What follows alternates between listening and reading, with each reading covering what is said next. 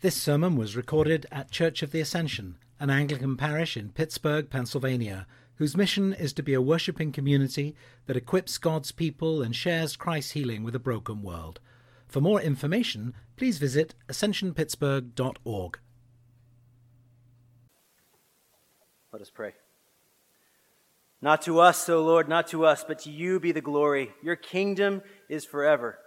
We wait with patience for Jesus' return. Lord, we pray that you would teach us to endure.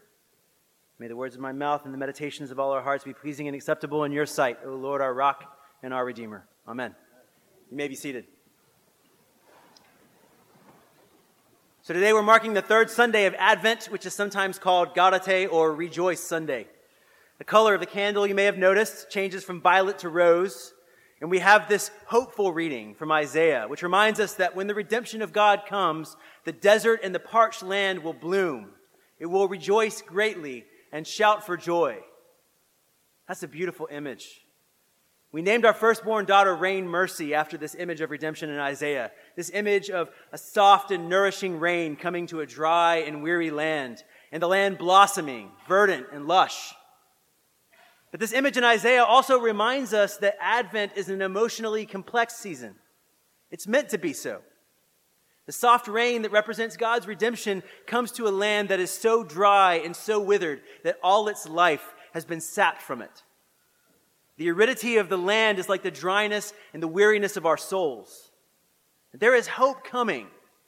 But we cannot embrace this hope if we have not fully faced the desolation of our situation. To practice Advent is just to face the facts about who we are and what the world is like.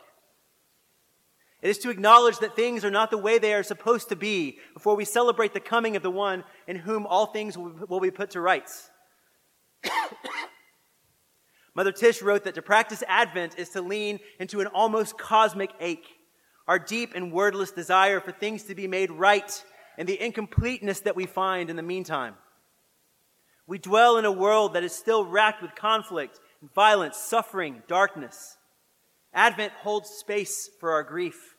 And it reminds us that all of us, in one way or another, are not only wounded by the evil of the world, but are also wielders of it, contributing our own moments of unkindness or impatience or selfishness. I think it's interesting that on Gaudete Sunday, our gospel reading is always about John the Baptist. And here's why. Because John the Baptist is a drag. Jesus tells us in our passage today very plainly that John the Baptist is not the dude that you want to invite to the holiday party. You don't invite him because he's going to sit there in his hair shirt and his wasted, emaciated body worn out from fasting, and he's going to judge you for your overindulgence in the eggnog. Now, Jesus, he's the guy you want at the party, right? John the Baptist came neither eating nor drinking. Not fun. But the Son of the Man, the Son of Man, that's Jesus, came eating and drinking. My guess is that Jesus is a fan of holiday parties. But John the Baptist is the one that we focus our attention on on Gaudete Sunday. And it's very intentional. Rejoice! The judgment of God is coming. See? Advent's very emotionally complex. And we might say that John the Baptist is the patron saint of Advent. He most represents the posture of Advent because he understands himself, and the gospel writers understand him to be straddling two ages. There is the age where sin and death reign, where the wicked prosper and the righteous suffer, and where God is silent as the world is on fire and seems almost to go off of its axis.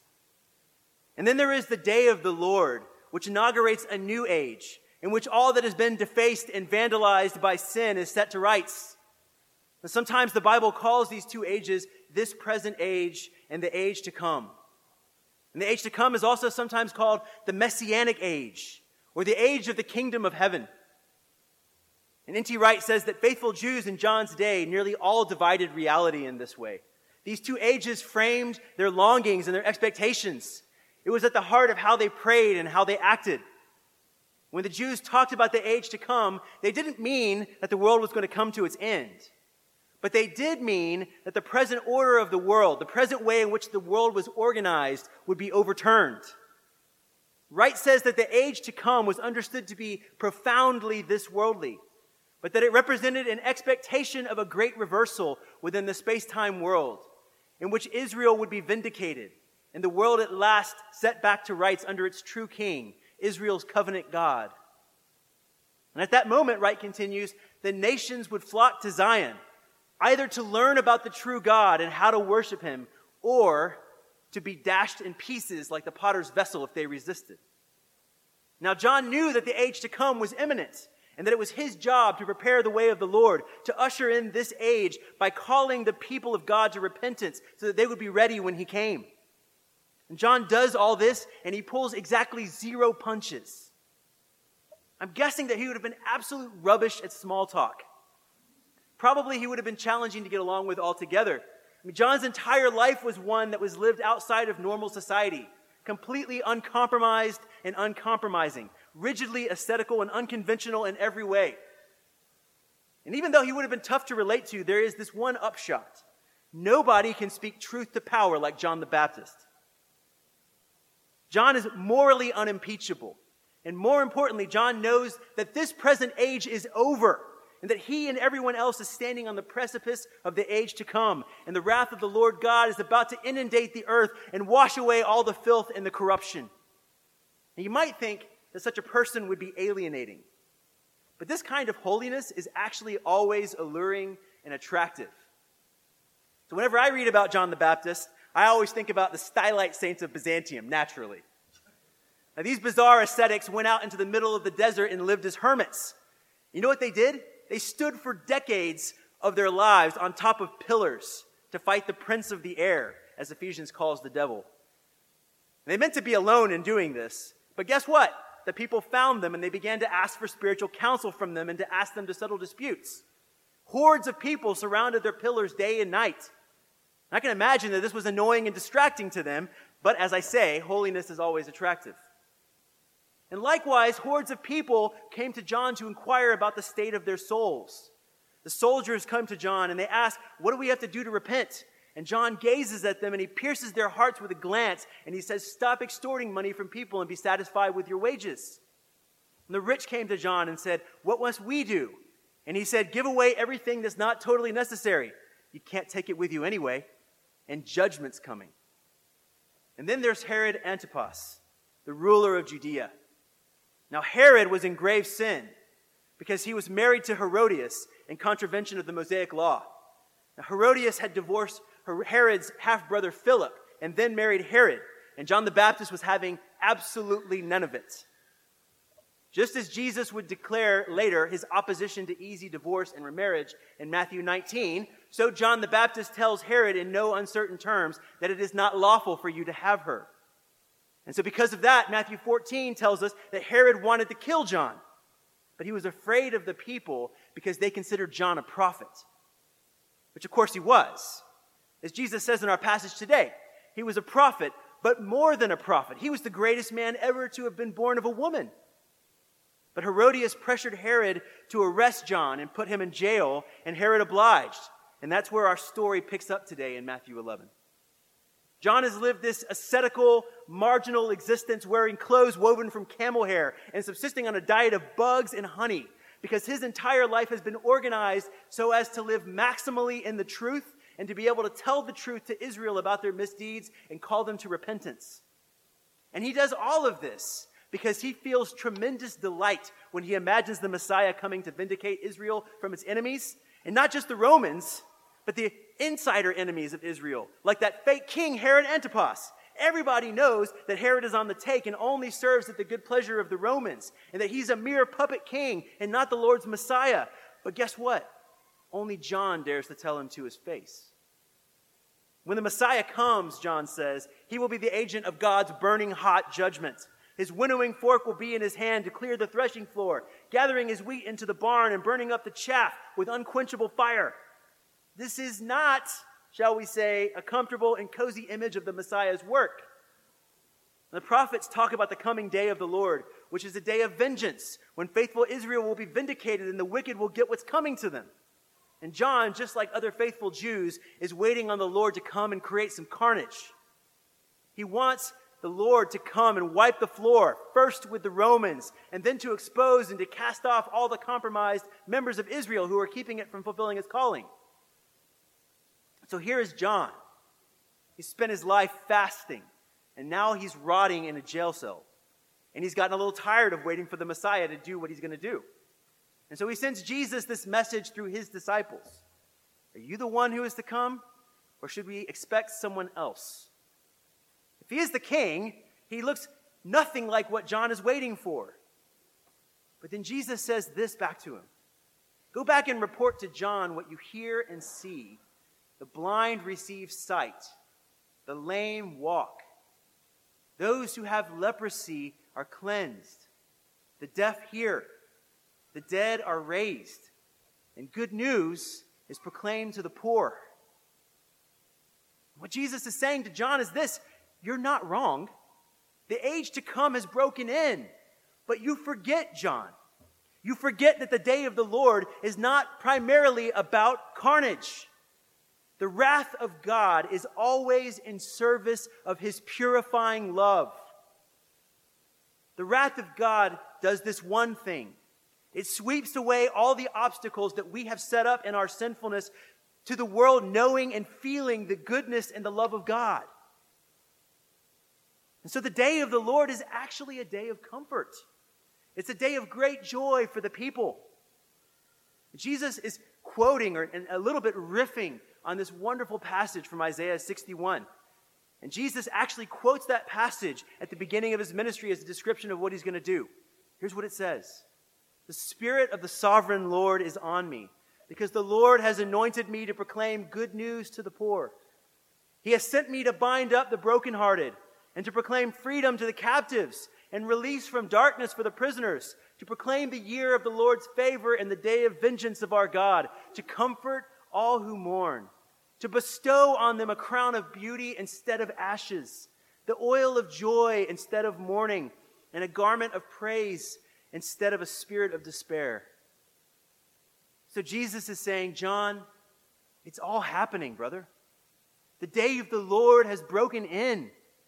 But before God sweeps all the wickedness away, something else is happening.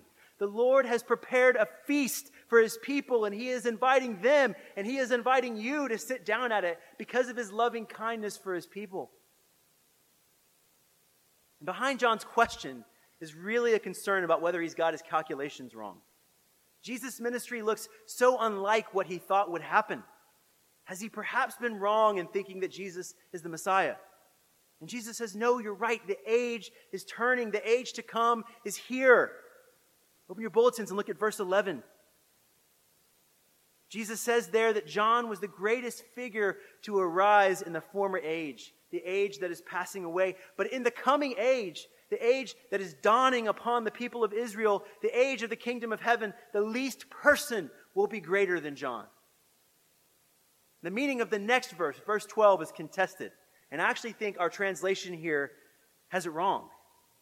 Most likely, what Jesus is saying here is that from the days of John the Baptist until now, the kingdom of heaven is forcefully advancing, and the violent carry it away by force. The kingdom of heaven has broken through despite the fact that it is not wanted, despite the fact that its advance is resisted at every turn. Jesus comes with the invitation of God, but Jesus says that this generation will not hear the invitation, however it is spoken. If it is spoken in the sober tone of John the Baptist, who came neither eating or drinking, the people will say, He has a demon. If it is spoken in the exuberant tone of the Son of Man, who came eating and drinking with sinners, the people say he's a, he's a glutton and a drunkard and a friend of sinners and tax collectors. And so the invitation of God goes unheard and where it is heard, it is rejected. The coming of the kingdom of God is always met with blindness and hostility and violence because that is what sin does in us. It makes us resist and hate the things of God. The Trappist monk Thomas Merton once wrote the following observation about Christ's first advent Into this world, this demented inn in which there is absolutely no room for him at all, Christ comes uninvited. The coming of the kingdom always elicits resistance, and its fruits are tragically ephemeral and fragile. The powers of sin and death and the devil seize them violently and bear them away. If we want to follow God in this world, we need to be clear eyed and realistic about this. When John announces the kingdom, when he prepares the way of the Lord, he is put in jail. And guess what? He's never released. He dies in jail. He's the victim of a cruel and a callous ruler who cares more about pleasing his stepdaughter than about preserving the life of the greatest of the prophets. Salome, Herodias' daughter, dances before Herod, and it pleases this lascivious, dirty old man so much that he says, I'll give you whatever you want, even up to half my kingdom. And she says, I'll take John the Baptist's head on a platter. And with only a brief pang of conscience, Herod does this terrible thing. The greatest man born of woman in this present age is snuffed out in a colossal miscarriage of justice, just like that. The kingdom of God is forcefully advancing, but the violent bear it away. And the faith that Jesus submits to is to be swallowed by the same spirit of violence which resists the kingdom on, on the cross. And this generation, Jesus says, never wants to hear about the kingdom, either from the likes of John or from the likes of Jesus. And so John is beheaded, and violent men nail Jesus to the cross. But the spirit of violence cannot silence Jesus. Death cannot hold him. He conquers death by being raised from the dead. And although death had universal dominion before Jesus, now Jesus has dominion over death. Behold, Jesus says in Revelation, I am the living one. I was dead and now look, I am alive forever and ever, and I hold the keys to Hades and to death.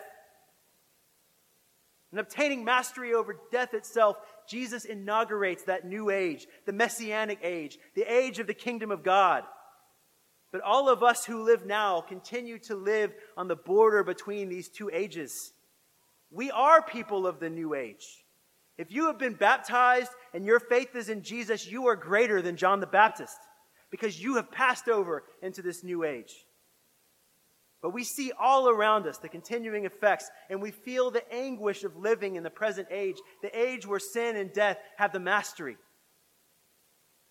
St. Paul, perhaps more than any other New Testament writer, picks up the theme of the two ages.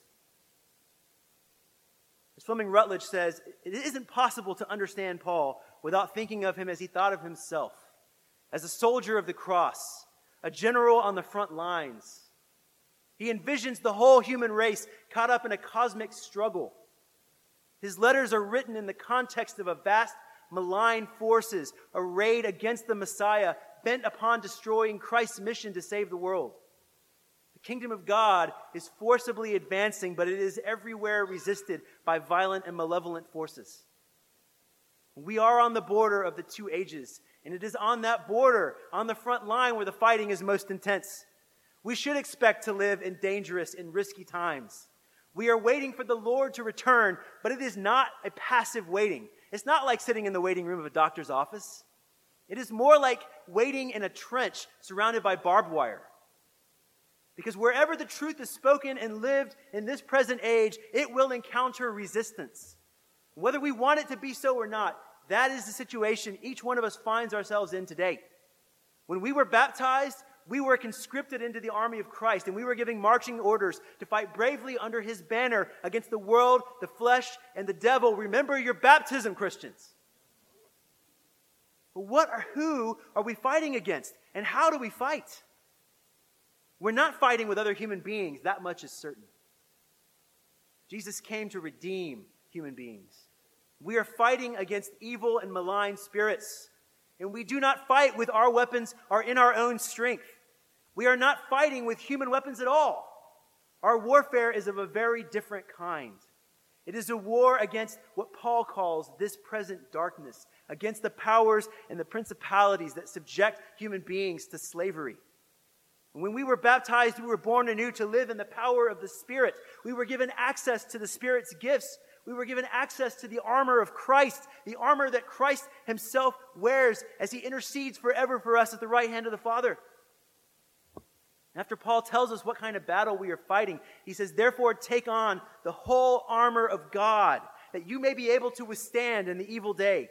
Stand, therefore, having girded your loins with truth, and having put on the breastplate of righteousness, and having shod your feet with the equipment of the gospel of peace. And besides all of these, Take up the shield of faith with which you can quench all the flaming darts of the evil one. And put on the helmet of salvation and the sword of the Spirit, which is the Word of God. Know your scriptures, Christians.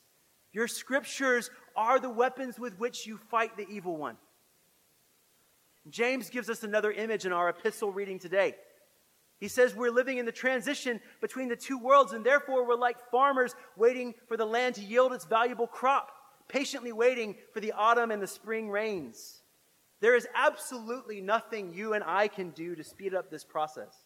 But there are things that we can do, like the faithful farmer, to participate in the process. Whether we think of ourselves as soldiers or as farmers for Christ, the practices and the virtues we must develop are exactly the same. And chief among them is to endure. But endurance, as I said, is not a passive thing, and it is emphatically not a private or individual thing. And James says, if you're in trouble, you must pray. Do not try to meet this trouble and this sorrow with your own strength. Draw upon the strength that is yours in Jesus Christ. Above all, brothers and sisters, we must pray for each other because the prayer of the righteous person is powerful and effective. And hey, here's this we have to celebrate together. Gaudete, rejoice. If you're happy and joyous, shield that joy and share that joy with your brothers and sisters by singing together in thanksgiving to the Lord. And if you're sick, call upon the priests of the church to anoint you with oil and to pray for healing. Friends, this waiting is hard. It's dangerous waiting. It's arduous waiting. And that's why we have to practice it together. That's why we follow the church calendar. That's why we pray together. That's why we gather together each week to be fed by Christ in the sacrament. Don't give up doing these things, my friends. We have not arrived yet. There are more spiritual battles to fight. There is more time to wait before the harvest is brought in. But we can be of good cheer because we know the kingdom of God is forcefully advancing and all the violence of the spirit of spirit of our enemy cannot stop it. Gaudete, rejoice. We know the ending. Jesus wins. Everything hidden will be revealed. Everything evil will be swept away before the righteousness of God. And the wilderness will rejoice and blossom, and we will see the glory of the Lord, the splendor of our God. The one we are waiting for has come, and he will come again to set everything to rights. In the name of the Father, and of the Son, and of the Holy Spirit. Amen.